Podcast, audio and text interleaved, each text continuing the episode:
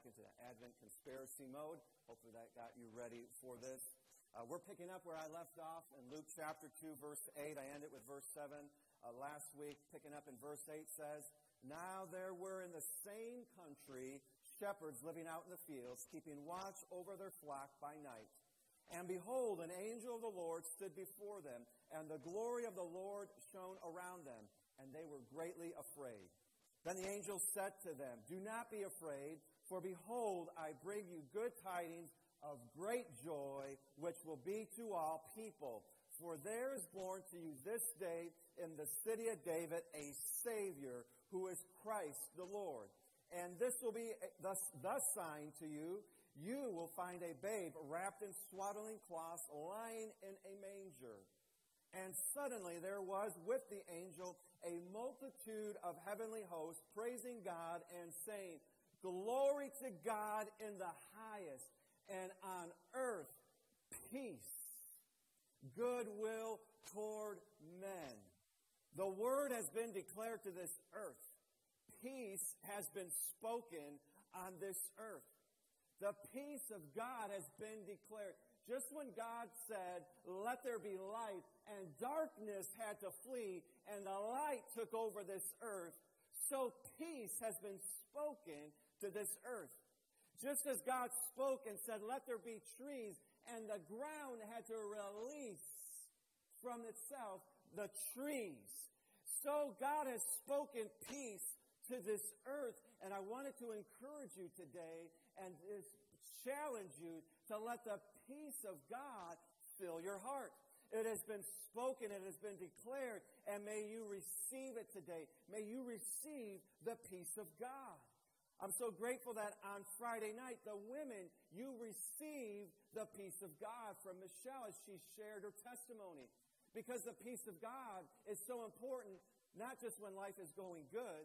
We kind of equate the peace with good times, but the peace of God is so important when things are not going good, when they're not going as planned, when life is difficult, when it is hard, when you want to give up, when you want to throw the towel when you just feel like you've lost all strength, you today can receive the peace of God. And here is the power of the peace of God that when you receive it, you can speak it.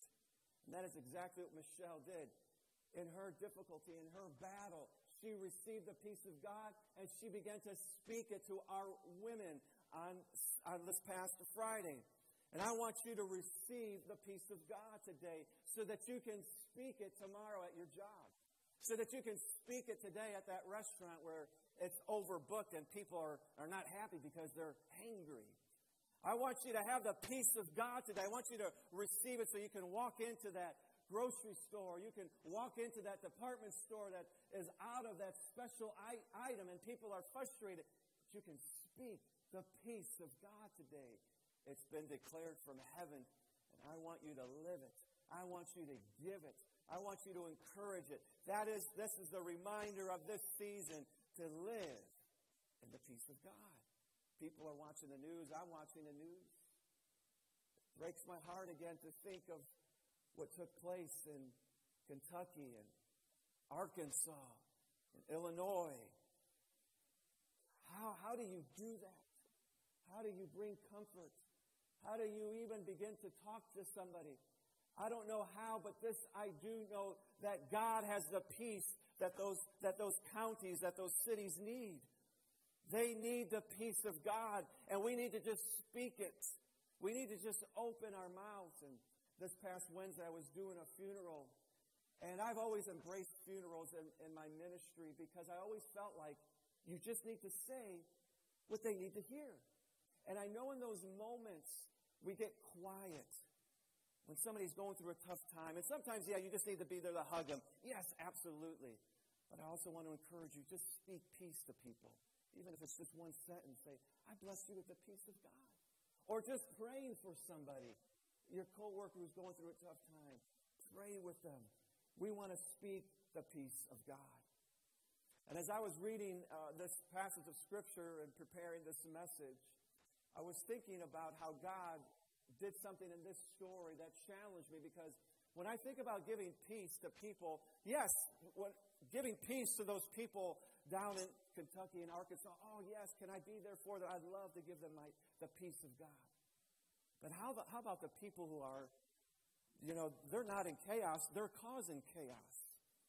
How about the people that are causing pain and suffering? How about those people that are making life difficult? How about those people that are being divisive? Oh, yeah. I don't know about speaking peace to them. I don't know about praying to them. They're, they're making life difficult. And God showed us something here. It's just something simple, but it really hit me when I read that verse 8 in that first sentence, and it said, in the same country. And I thought it was so important, and again, it's been neat to kind of just study the story because you just have the whole story in mind. When that phrase, the same country, came into my mind, it just hit me, Lord, the same country. The same country, which was Bethlehem. The same group of people who just denied the Lord Jesus Christ a place of comfort. The same people that were shutting their doors to Mary and Joseph. That same country, God said, I'm going to give you an angelic message. I'm going to give you the privilege of receiving the first announcement of Christ being born. I'm going to give you this this uh, initial announcement that he is here, he is born, he is to be received, the same country. And it's so interesting because that's not how the world works. You know, if somebody does you wrong, you have every right to say, What? Goodbye, good riddance. I was trying to be nice to you. Don't you love it when you're letting people come in uh, when you're driving? You're like, Come on in. And they're like, No, no. And you're like, Okay. Not going to do that again. Or at a restaurant, and I can tell you, I'm there. You know, when a restaurant treats you wrong, a few weeks ago, you know, we went, we were able to go to uh, Atlanta. Uh, so we were at the airport. And so we were there at Midway Airport, and I said, Tara, I'm not going to take you to Billy Goats to get one of those burgers again. I'm going to get you, I'm going to, we're going to go one to one of those nicer restaurants at the airport, honey. We're, we're not going to do Billy Goats, so I'm not going to tell you which one. But we went to one of those that looked nicer, and so we're there, and on the menu was this chicken, uh, honey chicken sandwich with jalapeno coleslaw. Now, I'm not a coleslaw fan, but anything with jalapenos, I am in. So I'm like, okay, Lord, you rewarded me for bringing my wife to a nicer place because I, I love Billy Goats and it's cheaper there, but you know, we're, we're going to go to a nicer place.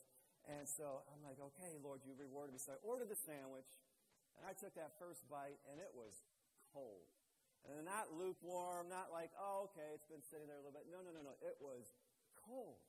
And I gave Tara a bite. And you know, we're the type of people that we don't like to inconvenience people. We really don't. So I'm like processing this information. And, and when she said it was cold, I'm like, okay, I'm going to take the sandwich back. So I go up there, and I first of all, I couldn't get anybody's attention. And, and finally, I got somebody's attention. Like, this, the sandwich is cold. And they basically like ignored me, like, okay. And I'm like, I saw another worker, and I'm like, this sandwich is cold. And she was like, well, I think it was the coleslaw that made your sandwich cold. And she went back to work. And I'm sitting there with, oh, okay, that's how this is. All right.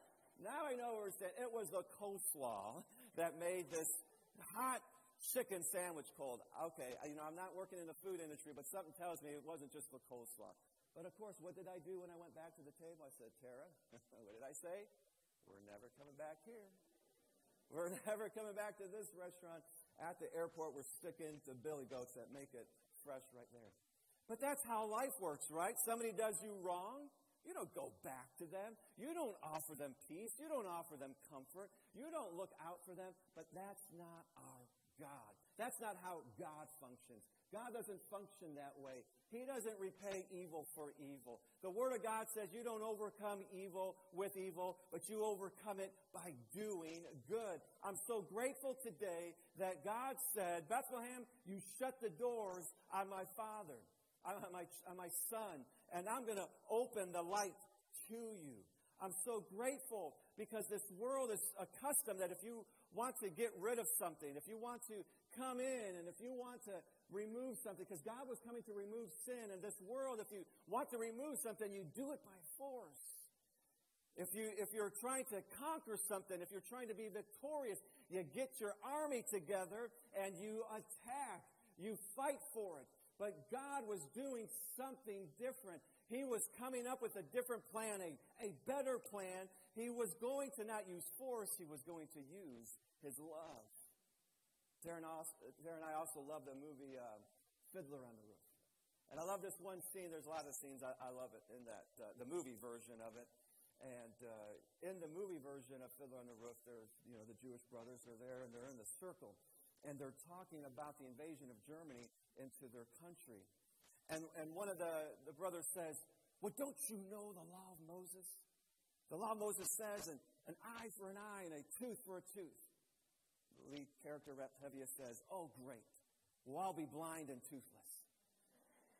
And there's so much truth to that statement that if we live by that rule. If we live by an eye for an eye and a tooth for a tooth, we'll all be hurt. Don't we see that today? Don't we see that all around us? Wherever we turn, wherever we look, there's pain, there's hurt, there's negativity, there's complaining. You know, we're all, we're all good at complaining. We're all good at getting on somebody. We're all good at pointing out what's wrong and what needs to be fixed and what that person needs to do and what our country needs to do and what the government needs to do and, and what the city needs to do.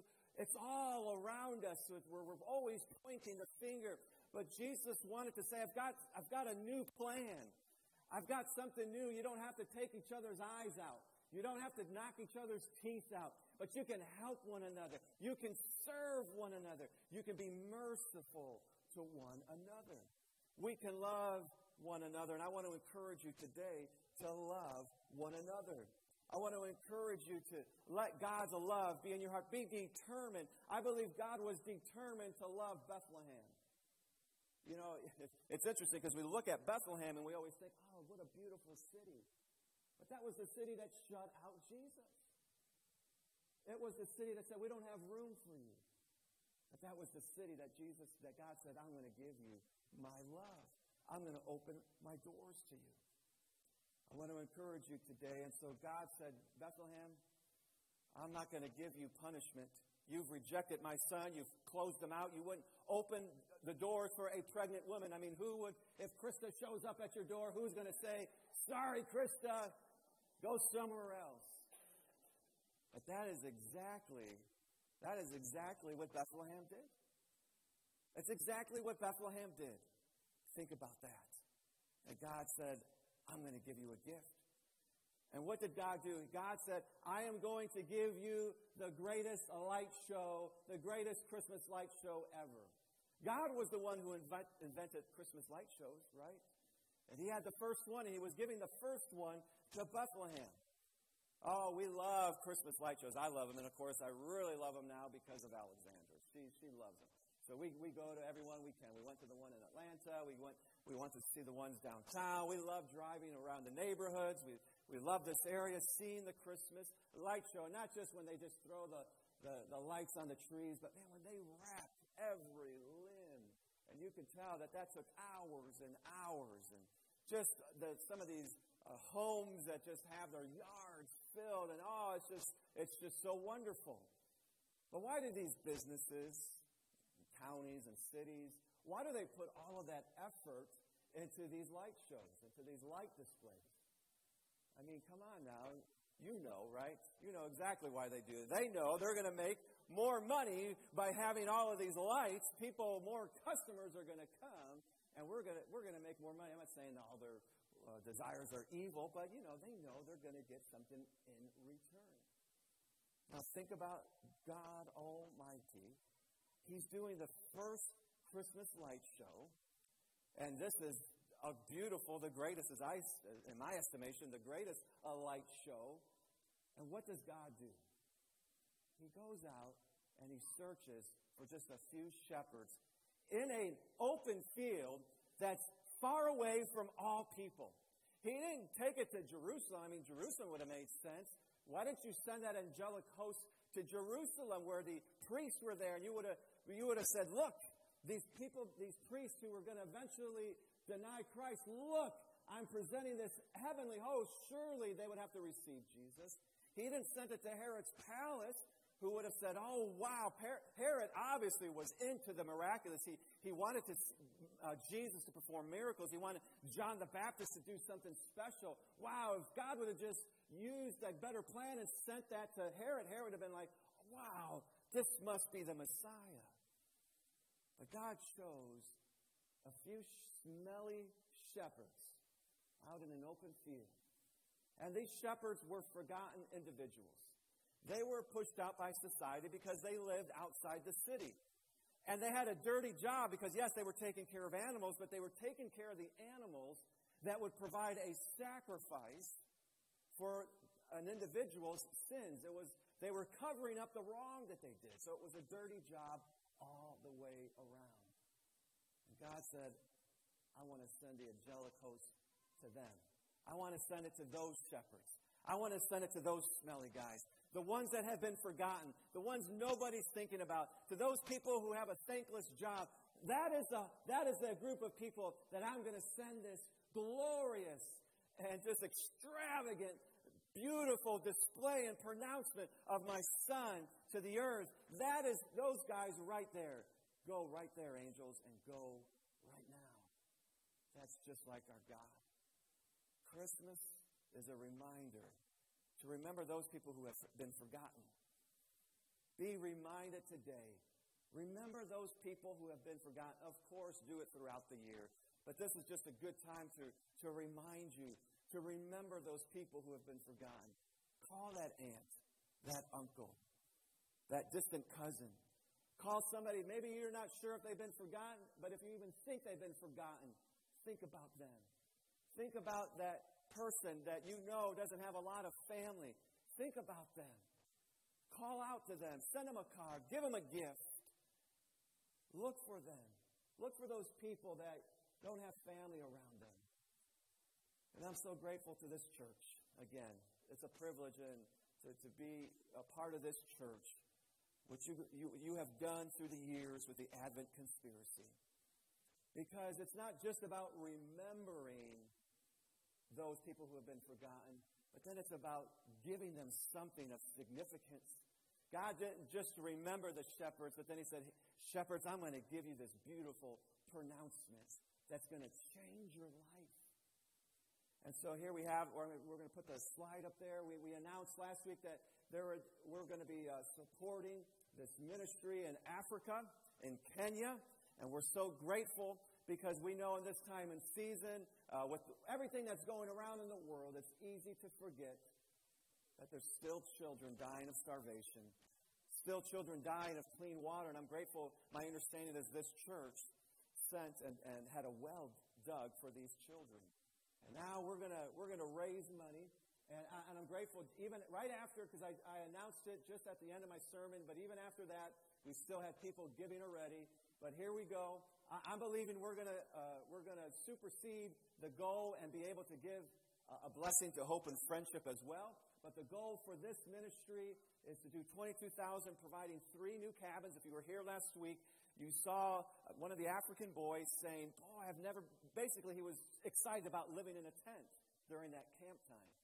Well, we're not going to just give him another tent. We're going to give him a cabin, and you get to be a part of that. We get to give him a display of our love. Not just, oh, we remember you, but no, here's how we remember you. So thank you for giving the share. Thank you for participating in this wonderful display of God's love to those who have been forgotten. And I'm grateful today that we can be used by God. Let me share this important uh, scripture verse with you from Luke chapter 14. Luke chapter 14, verse 13 says, But when you give a banquet, Invite the poor, the crippled, the lame, the blind, and you will be blessed. Although they cannot repay you, you will be repaid at the resurrection of the righteous. And here's, here's, here's, this is the norm, right? And this is not a bad thing. And, and um, I laugh because I'm thinking of me and my sister. We have these deals sometimes. My, my Tara I think she laughs at us. I think she might get a little mad at us. but I have these deals. Because sometimes it's like you're just exchanging gifts, right? And so I tell my sister, how about, how about this? I don't get you nothing and you won't get me nothing. And we'll just go shopping. And she's like, okay. But that's no fun. I get it. That's, that's no fun. But the, the reality is, what is Christmas usually about? You're thinking about getting somebody a gift because you know somebody else is going to get you a gift. But the true meaning of Christmas is not just to give gifts to those who you're going to receive from, but to give a gift to somebody who will never repay you.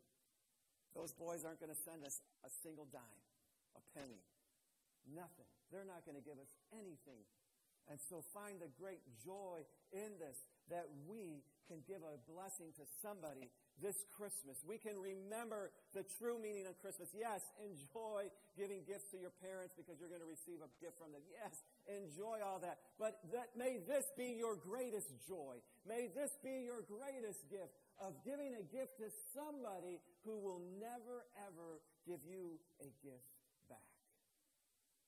Now, let me finish this portion of the story as, as I end this message. Verse, verse uh, 15 says this So it was when the angels had gone away from them into heaven that the shepherds said to one another, Let us now go to Bethlehem and see this thing that has come to pass, which the Lord has made known to us.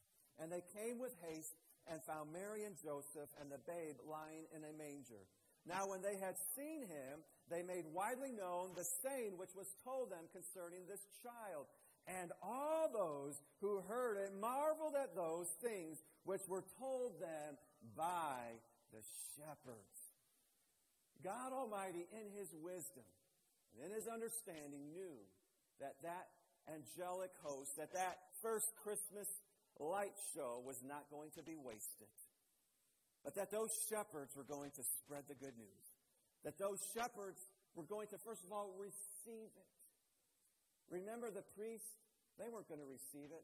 Herod, he didn't want anything to do with it. He could have sent it to Rome, but Rome wasn't going to have it. But he knew that these shepherds were going to receive it. This morning, I pray that you're humbled to receive the message of Jesus Christ. I pray that you're humbled if there's anything that will keep you from getting frustrated this Christmas season, it's humility. And be humble today that you can receive the message of Christ. And may that humility that these shepherds had be upon you. And as you have received it, that you're willing to share it, to give it. Now, I love this, this thought here with, with God, you know, coming to these shepherds. Because here was the reality. By Jesus coming to the earth, there was no longer going to be the need for sacrifices. So the sheep business, it was time to pull your stock out of the sheep business because God was coming and getting rid of all the sacrifices. He was coming, the need for people to buy a sheep to be, to be offered up for their sins, which this world was, had been filled with sin, so sheep were being bought. That was all coming to an end. But I love this idea that God Almighty came to these shepherds. And in my mind, he was saying, Guys, I'm closing your business down, but I've got a better job for you. I've got a more, more important job for you. You're not going to have to worry about these smelly sheep anymore. You can go and start spreading the good news of Jesus Christ. And these shepherds, what did they do? They left it. They left it. And I'm not suggesting that they just forever left the sheep there, but in that moment, they left those sheep to obey God. And we don't know the full story. You know, they were faithful. They were being servants of God. So something tells me they probably got somebody else to come and watch those sheep. But they, they took that message and they began to spread the gospel. They were faithful in keeping those sheep.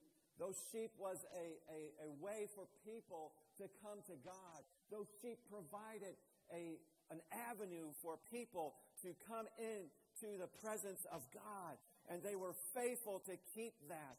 And I'm so grateful for these shepherds today that they were faithful with those sheep and they were faithful when they received that message. They were faithful to share that message. May you and I be faithful to share the message of Jesus Christ. May we go from this place sharing the truth of Jesus, sharing the peace of God with all of those, even the ones who in our book don't deserve it, because those are the ones that need it the most. I want to encourage you today to be like shepherds who have just received this glorious information. May you be again just a first time believer that has just received the forgiveness of your sins and say, Oh, I've got to tell other people about this. I want to take a moment uh, as I come to the close of this year. Plan on doing this uh, hopefully the next couple of weeks, but today I just I wanted to focus uh, a couple of groups of people and, and it kind of falls in line with being forgotten and also taking care of the sheep. But I, I want to thank our Wednesday night uh, workers, our Wednesday night volunteers. Because sometimes you forget that there's things happening on Wednesday. Of course, here on Sunday, you can see, uh, when you see the kids' workers, I hope you always go down there and say thank you. Uh, I, I, I may forget once in a while. Try not to forget. But let's all try to remember to say thank you to them. You know, you see the greeters, you, you see our usher here, our security team. So just say thank you, but we forget we've got Wednesday night uh, volunteers. And here's our youth leaders. Thank you, Sarah, Kaylin, Courtney, Jimmy, Dale, and Jeremy for serving our youth. And there is a security team, Tony and, and Jimmy. And I think we had uh, one more name on there. Um, uh, was Mark had, had served on Wednesday, Mark Bridgeway. But um, thank you. And then, of course, our Awana, uh, there's, our leaders are, are there. Thank you, Mike and Shannon, Josh, George, Pam, Rosie, Jessica, Blaine, Wendy, Phil, Gina, Julie, Milani, and Aaron for serving our children, taking care of our kids. Thank you for being shepherds, for being faithful with the message. I know you're just one small group here at the church, but I just utilize you today because sometimes we can forget what you do on a Wednesday in serving. I'm going to invite the worship team to, to come at this time. As we come to a close of this message, I'm praying and asking you to be humbled again like the shepherds. The shepherds who were forgotten. The shepherds who were, they knew, they knew, they, they felt the looks.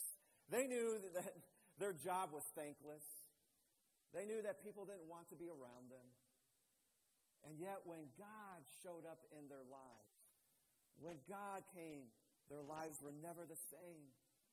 They were willing to leave whatever they needed to leave to follow what God has done. Are you willing to follow God? Are you willing to do whatever it takes to serve God? Are you willing to love Him and serve Him? Are you willing to spread the peace of God to all those around you? Would you stand this morning and thank you for joining us online? You may want to stand with us. We're going to sing and just let the Word of God now just be solidified